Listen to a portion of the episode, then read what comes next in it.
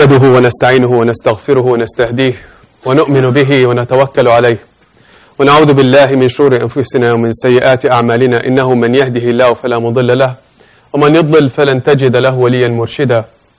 وأشهد أن لا إله إلا الله وحده لا شريك له وأشهد أن محمدا عبده ورسوله. بلغ الرسالة وأدى الأمانة ونصح الأمة وكشف الغمة وتركنا على المحجة البيضاء. اللهم صل وسلم وبارك على سيدنا وحبيبنا وقدوتنا محمد بن عبد الله وعلى آله وصحبه أجمعين يا أيها الذين آمنوا اتقوا الله ولتنظر نفس ما قدمت لغد واتقوا الله إن الله خبير بما تعملون In the name of Allah, the Beneficent, the Compassionate, the Merciful, I bear witness that there is no deity worthy of worship except Allah, the Creator and Sustainer of the heavens and the earth. And I bear witness that Prophet Muhammad sallallahu alayhi wasallam is His final messenger. Dear brothers, dear sisters, Allah subhanahu wa ta'ala says in His beautiful words in Surah Yusuf, بعد أعوذ بالله من الشيطان الرجيم بسم الله الرحمن الرحيم إذ قال يوسف لأبيه يا أبت إني رأيت أحد عشر كوكبا. إني رأيت أحد عشر كوكبا والشمس والقمر رأيتهم لي ساجدين. قال يا بني لا تقصص رؤياك على إخوتك فيكيدوا لك كيدا. إن الشيطان للإنسان عدو مبين. وكذلك يجتبيك ربك ويعلمك من تأويل الأحاديث ويتم نعمته عليك وعلى آل يعقوب كما أتمها على أبويك من قبل إبراهيم وإسحاق إن ربك عليم حكيم In these beautiful words recited to us in Surah Yusuf, we find a beautiful portrait of a relationship. This is a beloved surah to all of us, in which we find infinite wisdom that we can spend the ages trying to learn from. And it can do nothing but make us progress and grow as human beings, become better. Within these verses, we find Allah Azza wa telling us a beautiful story of a beautiful encounter, of a beautiful interaction between a father and a child. Yaqub alayhi salam, a prophet of Allah, and his child Yusuf. And within it, Allah narrates to us what happens in this beautiful interaction. He says that there came a time when Yusuf went to his father and said, Oh my father, Ya abati, I've seen 11 stars and the sun and the moon prostrating to me. Ibrahim, excuse me, Yaqub answers back and Allah tells us, Oh my son, oh my dear son, don't share this vision with your siblings, lest that they go scheme against you and plot against you to hurt you. Indeed, the shaitan is the manifest enemy. But Allah Azza wa Jal is going to choose you. And is going to bless you and complete His blessings on you and upon your family. Al Yaqub, the entire progeny, the family of Yaqub, exactly like He perfected His blessings and bounty and gifts upon your fathers before you, Ibrahim and my father, Ishaq. Indeed, Allah is most infinite in knowledge, all knowing. Today, brothers and sisters, I want to focus on this beautiful portrait, this interaction. This interaction is a culmination of a journey of a relationship. It's not just a passing episode or a passing interaction. Allah Azza tells us this is a beautiful story, the best of stories. Pay attention and listen attentively to what happens between a father and a child when the father invests in that child. Within this, we find the young Yusuf, a young child. And I want you to, to compare this to your own scenario, your own interactions with your children. Because the theme of today's khutbah is, have we done our part as fathers and mothers? And what are the fruits? What are the signs that we've done our part with our children? This short passage is an illustration of an investment that a parent made into his child's life. because this child came to his father. He was disturbed. He saw something he couldn't explain. Some commentators, some scholars say that actually Yusuf understood this dream. He, he sees this, he sees this vision, and in the vision he sees the 11 star, 11 planets, excuse me, and the sun and the moon prostrating to him. And interestingly enough, in the Arabic language, he refers to the planets and to the sun and the moon, not as it, as them instead, as if he understood they're human beings. Maybe he understood it's going to be his siblings and his parents prostrating to him. Nonetheless, like a young child, anxious and eager to share with their parents, I saw something. I saw something and he's repeating it. I don't want you to just think of a just an incredibly mature, wise man coming to Yaqub. No, this is a young child, eager to share something with his father about something he saw that he couldn't understand. And he says, Oh, dad, ya abati. And ya abati is a beautiful word in Arabic. It's not abba or baba. Abati is an endearing term. It's like saying, hey, beloved dad. Nobody says this nowadays, right? Do we say that? Oh, dear baba? Oh, dear mama? We don't say that. But he did say that. That instantly tells you the type of relationship that Yaqub had with Yusuf and Yusuf had with Yaqub, that he would address his father, oh dear father. Ya abati is the most endearing of expressions you can address your parent with. I've seen something. I've seen these, this thing happen in my dream. And he's wondering. I want to ask you the first question. What child would go to their father or mother at the age of 7, 8, 10, 12, 15 to share a concern, a problem that happened with them, understanding that this father or this mother is not going to rebuke them, insult them, or say, I don't have time for you. I want you to think of your child coming to you and you're on your phone. Or when I'm on my phone and saying to them, I don't have time, go to your mom, right? We dads do this very well. Or saying, uh huh, uh huh, uh huh, right? Don't you see what I'm doing? Come to me tomorrow, make an appointment, right? We do this repeatedly. What we're not understanding is that we're breaking any level of trust between us and that child. That this child is not feeling safe enough or, or trusted enough to be able to come and share their concerns and their problems. This father, Yaqub, must have invested his entire life as a father, and the mother did the same, to ensure that their children trusted them, and that they made time for them, and that they made them feel so valued, precious, and dear, that I'm going to put away everything right now, oh child, when you come and talk to me. Otherwise, Yusuf would not have come to his father to say, oh dad, I saw something.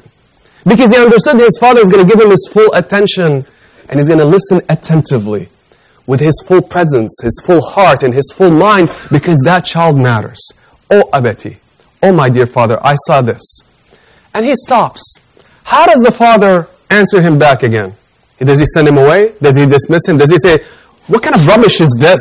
Dreams and funny stuff, right? Again, none of this now. Or he might have thought to himself, this child is too young to understand. You know, Baba, I'll talk to you in 10 years. You're not mature enough. You're not wise enough, right? None of this, no, none of these questions now. Send them away. How often do our children have questions? They're wondering, they're curious. And they ask us uncomfortable questions. And we think to ourselves, they're not ready. They're not ready. So instead of figuring out a way to communicate that thing to them, the lesson, the insight, in a respectful fashion to them, in a manner that is understandable to them, making them feel that they can ask those questions, what do we do? We send them away. Because it's not their time. They're not mature or wise enough. Brothers and sisters, there's nothing more dangerous we can do to a child. Because that'll break the trust and the bond with them. There's nothing more beautiful, more constructive for the child's well-being than to build the relationship of a strong bond with them. That they feel comfortable and safe to come to you. Nurtured. And indeed, Yaqub built that nurturing relationship. And he reaped the fruit with the child coming to him at a time that mattered. This dream is going to have serious consequences There's going to be a serious event happening in the life of this child if he's not guided enough right now. So what does the father do? He doesn't send him away. He says, قَالَ يَا بُنَيَّ Oh, my beloved child. He reciprocates the love and the affection. You call me with this endearing expression, term, he did the same. And that tells you automatically that Yaqub must have always been talking to his children that way. Oh, bunayya. Oh, bunayya. Not hey. Right? Not some, you know, calling them with labels and words that will hurt them and insult them.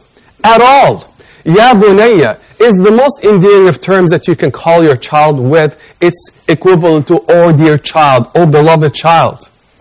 Can you imagine the child how they feel? Can you imagine how, how respected and valued and worthy Yusuf must have felt whenever his father spoke to him like that and gave him the attention that he deserved as a child? Who thinks there is something important happening with me. I need a heart, an ear to listen to. And I want to tell you something. Young children, the center of their life is the parents. This is the center of their life. They crave your attention. Because their whole world revolves around you. They don't know anything else. This is critical to their development. So if they're not going to find your attention, where are they going to find it? And if they don't receive this affection and respect, they're not going to be able to find it anywhere else because you're the center of their world. Now, often do I hear parents coming and saying, well, my child is not listening anymore. They don't come to me with their problems. You see, by the time they become middle schoolers or high schoolers, you go to your child and you say, tell me what happened today in school. And they said, I don't know. I forgot. My child is already telling me this. Right? I'm like, what do you mean you forgot? Who did you talk to today? People. What did you learn today? Things. Can you tell me more details? I don't know. I forgot. It was good. What was good? I don't know. Brothers and sisters, this is not a joke. We crave their attention later. They were craving our attention earlier in their lives. We never gave them that attention, so they figured, you know what? You're not important to me. I can tell somebody else. That's what happens as they grow older and they shift the center of attention from the parent to their friends and other people who are willing to give them attention. Even though they can be hurting them. Right? We never invested, so we reap the result. And we want a quick fix. How come my child is not talking to me now? How come they're not trusting me? How come they're not sharing? Well, once upon a time we were busy with the phone. And if I only can tell you about the damages that happen because of, of, of digital devices that we're using nowadays, even cognitively, on the brain development of children. And we'll dedicate this to another khutbah, inshaAllah. Because there's incredible amount of research that speaks of the damage the digital devices have done to our children and to our relationships as parents and as family members. This is very serious and we need to learn about it. So here's the father saying, Oh child, oh my beloved child, I want you to do something. He never dismissed the story. He said, I want you not to share this story, this vision with your siblings. But he never hides from him why. He never says your siblings are awful, terrible human beings. He never says that. He never badmouths them. But he says they can scheme against you. They might plot against you. He's suggesting that they have a weakness. Now I want to ask you, how often do we hide truths from our children that can hurt them? Just yesterday, just yesterday, a student came to me, a 19-year-old girl, and she's talking to me about a serious trauma. I'm not going to get into the details of it. At the age of eight from a family member. You have no idea how much I see this. Close and far. Family members seriously hurting the children. But the children never felt comfortable or confident enough to speak to the parent. Because the parent never had time. Or the parent rebuked and insulted them. They shouted at them. They blamed them even for being hurt. So how can the child have confidence to go share that? Because they feel terrorized from the parents. You have no idea, brothers and sisters, how many young people come to me to tell me, I can't talk to my father or mother. I can't tell them anything. I'm going to be yelled at. So here's a child traumatized, assaulted at the age of eight. Assaulted. And she was never able to go to her parents. Now this is affecting her for the rest of her life. Psychologically and emotionally. Is that not a crime? Absolutely it's a crime. It's an absolute crime. We're good intention. We want our children to grow, grow up to be good. But we might be damaging them. Here's the father saying, don't, be careful, don't share this, be wise. He's teaching him wisdom. I'm not going to hide from you the details, some of the uncomfortable details of the family. Who's saying this? A prophet. Brothers and sisters, these other siblings, the ten, there's another one good child, and ten happen to be not so good. Right? Not very upright yet. But who's their father? Prophet Yaqub. Can you imagine the type of rearing, nurturing that Yaqub must have given the other children? Did he just uh, raise Yusuf well? No, he's done it to everyone. But they turned out to be not that good. So it's not always that we're able to control how our children become and grow up to be. This is a clear illustration of it. But he warns his child, I don't want to be hurt. So don't share this with them. And he understands now, Yusuf, that my, my siblings might be jealous of me. But he never says they're jealous of you. They hate you. What does he say next? Look at this. If he said they're bad people, Yusuf will start hating his brothers. He says, "Inna Shaytan shaitan insani mubin." It is the shaitan. It's not your brothers. Your brothers are well intentioned, but they might be messing up, right? But they're good people in a way. But it's the shaitan who suggests and insinuates and brings us to do bad things to each other. Why is he doing this? So that the relationships can be recovered so that he doesn't give up on his brothers. And indeed, later in the story, we find Yusuf at the very end of the story doing what? Forgiving his brothers. If the father said, hate your brothers, they're horrible, awful, evil shaitans, this would have never happened. Imagine the wisdom that he is imparting to his child. But he never withholds the truth from him. Indeed, it is the shaitan who's sowing these seeds of division and hate between the two of you, but don't share this with them. He doesn't stop. Another critical thing. So he engages in a conversation that builds trust. He's paying attention to his child. He's showing him affection and love and respect. Who amongst us adults would talk to a child as if you're talking to an adult? And say, tell me, tell me more. I'm here for you. Oh my goodness, this happened with you? Oh my goodness, this is amazing. This is important. This hurt you? Oh my goodness, this is a very hurtful behavior. Acknowledging what they say to you. Very critical to their well-being and to their development. He doesn't stop there. He wants to now lift the soul and the spirit of his child one of the critical areas of development, ensuring that we build the self-esteem and the sense of self-worth of our children. I want to ask you, how will our children face the challenges of this world, the complexities of this world, the hurtful people out there, the challenges, enormous, enormous challenges, the risks, the dangers? If they don't have the confidence and the strength to even talk to you as a parent, and if you're not encouraging them and making them believe in themselves, once again, brothers and sisters, you have no idea how many young people lack confidence in themselves. One of the most prevalent issues that I see as a counselor, as a mentor of young children, young people through college, is lack of self-esteem, lack of belief in themselves. You know where it started? At home. When you're being yelled at as a child, when there's nothing good enough that you can do. Wherever you go to your parent and you have a, a B, and they tell you, next time it's going to be an A, right? Right? Because it's never good enough. When you're being called stupid, ugly, fat, thin, whatever it is that we label our children with, when we start comparing them to other siblings and other friends and other, other, whoever it is that you're thinking about as the angel, what is that doing to the child? Shattering their sense of self-worth. They mean nothing. They feel unworthy. And if they're not believing in themselves, how are they going to be able to conquer anything in their world and achieve? We want them to achieve, but we're doing the very opposite of what is supposed to bring them up to become good people, successful people, strong people, confident people. So what does Yaqub do, do next? What an incredible psychological intervention.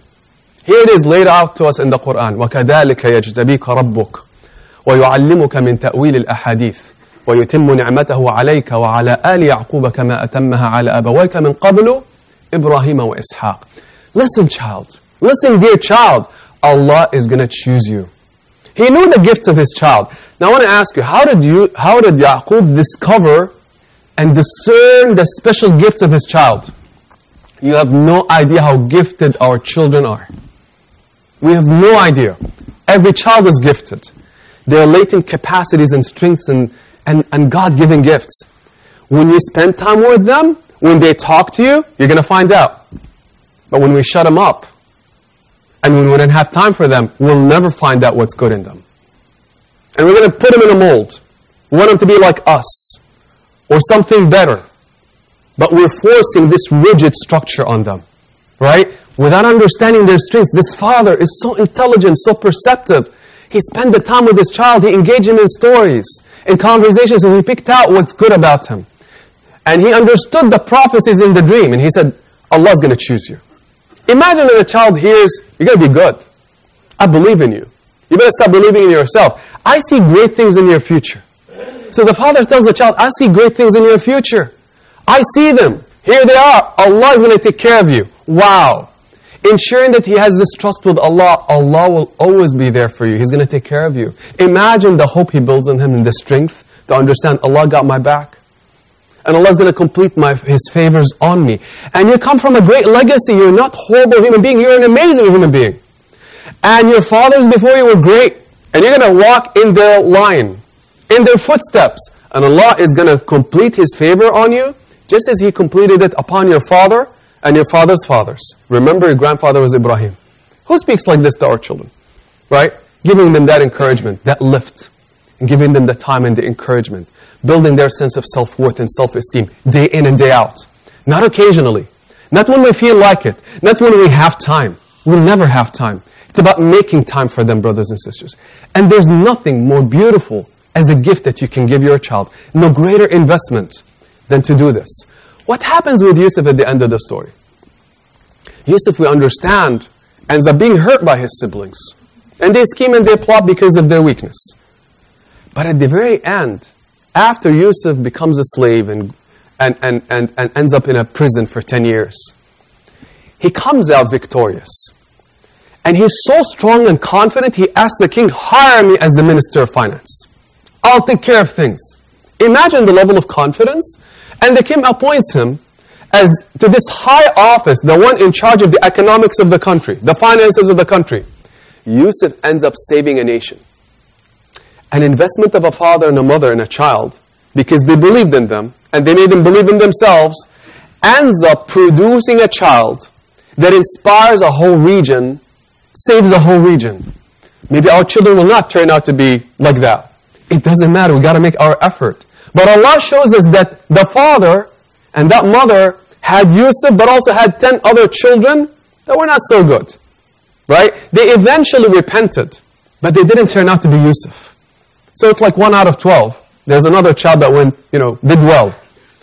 At the end of the day, brothers and sisters, we don't control the guidance of our children. It's Allah. What Allah asks us to do is to do our best. What they become is in the hands of Allah. Imagine the heart of Yaqub as he sees ten children of his, imagine, what's, what's dearer than a child hurting the, the other one and attempting to kill him? For those of us who are frustrated with our children, who are maybe questioning ourselves, or what did I, where did I go wrong with my children, right? Because they're not turning out to be as good as I wanted them to be. Well, think of the siblings of Yusuf alayhi salam. And this is a prophet of Allah Azza wa Imagine what kind of a nurture he gave to his children. Yet they turned out the way they turned out to be. Yusuf ibn Yamin ended up on a different path. Such is life. Such is the test of Allah. We ask Allah Azza wa to empower us to be the best of parents to our children and to guide and protect our children. أقول قولي هذا وأستغفر الله العظيم لي ولكم فاستغفروه.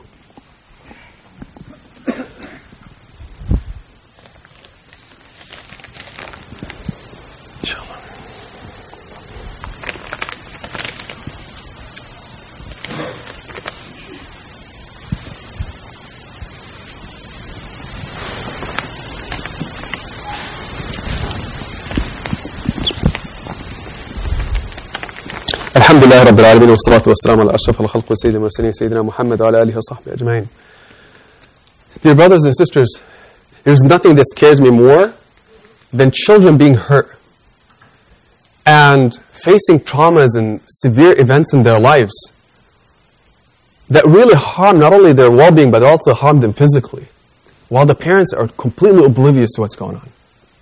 And what a sad, tragic thing that a child can go. Imagine how fragile a child is seven, eight, nine-year-old child that doesn't know much in this world. All they know is their parents. But these parents are not there. They're not present. Or they're very difficult and harsh. Right? They're not present with love and affection for the child, which is the most critical thing they need. To feel that they belong. That they have this unconditional love and care from the parents no matter what they've done. Or have done or didn't do. It doesn't matter. They're going to accept me and love me and encourage me and take care of me. They got my back. I assure you, brothers and sisters, your children will come to you when difficult things happen in their lives. I'm scared of how often children grow up, brothers and sisters, and face severe traumas. And it might be going on for years, and they're afraid and terrified of telling their parents or family members. And it might be the family member who's hurting them. It might be the cousin. It might be the grandparent. It might be a distant relative. You have no idea how, how often it happens in our communities. I hear about them all the time. I hear about the parents that are not willing to give respect to the child. And they make decisions for them, everything including marriage. The child has no say because they are not capable of thinking according to their parents. You know, Prophet Muhammad not only played with children, but treated them like adults, as if you're talking to an adult. He would engage them in conversations where he would deem what is important to them as very important to him. It is narrated by Anas ibn Malik, who said that he had a, a brother, and his name is Abu Umair. And he said the Prophet ﷺ used to call my little brother, and he says, Ya Abu Umair. Imagine, you're finding a child in the street, and he knew everybody. He knew the children, he knew their stories, he knew what they liked and disliked. He says, Oh Abu Umair, what happened with An-Nughayr? So this child, the, the sibling of Anas, loved this bird. He had this bird, it's called Nughayr. Imagine the Prophet ﷺ knew about Nughayr. So he would check up on um, Abu Umair and he'd say, hey, what's going on with Nughayr? Tell me what happened with your bird. To the point where one day the bird dies and the child came crying to the Prophet ﷺ. And what did the Prophet ﷺ say? Laugh at him? Oh, it's just a bird. Come on, get over this, right? He was, brothers and sisters, expressing grief in front of the child. Took him to bury the bird with him. Who amongst us would do this? In another beautiful story, a companion by the name of Sahl ibn Sa'd, he says the Prophet ﷺ was sitting in front of my eyes with adults, and the adults were to his left, and there's this young child to his, to his right. He never, first of all, told the child, go sit out, you know, in a different place, this is for adults, right? Later, come, right?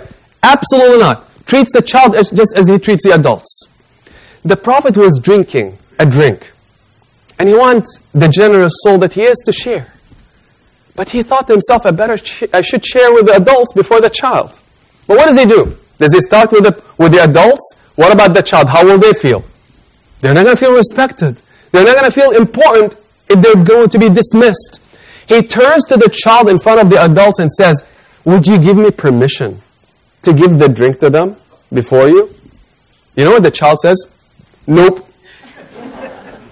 I'm not giving up my share from you to anyone. Start with me. And he started with him. Who amongst us would seek a permission of a child in front of your guests? Imagine what kind of a feeling you'll impart to them. Imagine the strength and the confidence and the sense of self-worth. How many of us would yell at our children in front of others? How many of us would blame them in front of others? Shatter their sense of self-worth and their confidence. How many of us would point out the weaknesses of our children in front of relatives and friends, in front of our children, poor children? They're hearing constantly stories about how bad they are, how awful they are, how unachieving they are. They're never good enough. And they're constantly being compared to others. We're destroying our children. And we're not equipping them with what they need to face this world. And to be mature and wise and strong emotionally. Will they end up like Yusuf? Brothers and sisters, there's no one like Yusuf. He's a prophet of Allah. We pray that our children become righteous and good. But they may not turn out, I emphasize, the way we want them to be. And I'm going to conclude with this. We're parents, we're human beings, we're going to make mistakes. We're not perfect. So give yourself permission to be human. But understand the power of Allah to allow us to heal. And put the pieces together. No matter what we have done or haven't done with our children, it's never too late. Turn to Allah Azza wa Jal. Ask Allah Azza wa Jal to allow you to be humble enough to perhaps go back to the child and apologize and say, you know what, remember that conversation we had? I feel bad about it. I should have thought differently. I should have spoken to you differently. You deserve better. How can I be a better father, mother to you? How many of us would talk to the child like this? Can you tell me, suggest to me things I can improve with you? Right? I, I messed up. But Allah, if the child sees you being so humble, so respectful, you'll see these children turning around. But believe in Allah who can guide the hearts. Maybe our children will end up like the siblings of Yusuf. Right? It's in the hands of Allah. So don't be also too harsh on yourself. We can do what we can as human beings, but trust in Allah Azza wa Jal. Brothers and sisters, pay attention to your words, to your presence, to your gestures with your children. Imagine if you say to yourself, I'm going to be the best father and mother that I can be for my children. There's no better investment. I'm going to speak words of faith to them. I'm going to speak words of encouragement to them, words of affirmation. I'm going to make them believe in themselves, encourage them no matter how much they mess up. Be that embracing father or mother, such that my children can come to me when they're in trouble and not go to a stranger who might hurt them further. But I'm going to put my trust in Allah and make dua for them.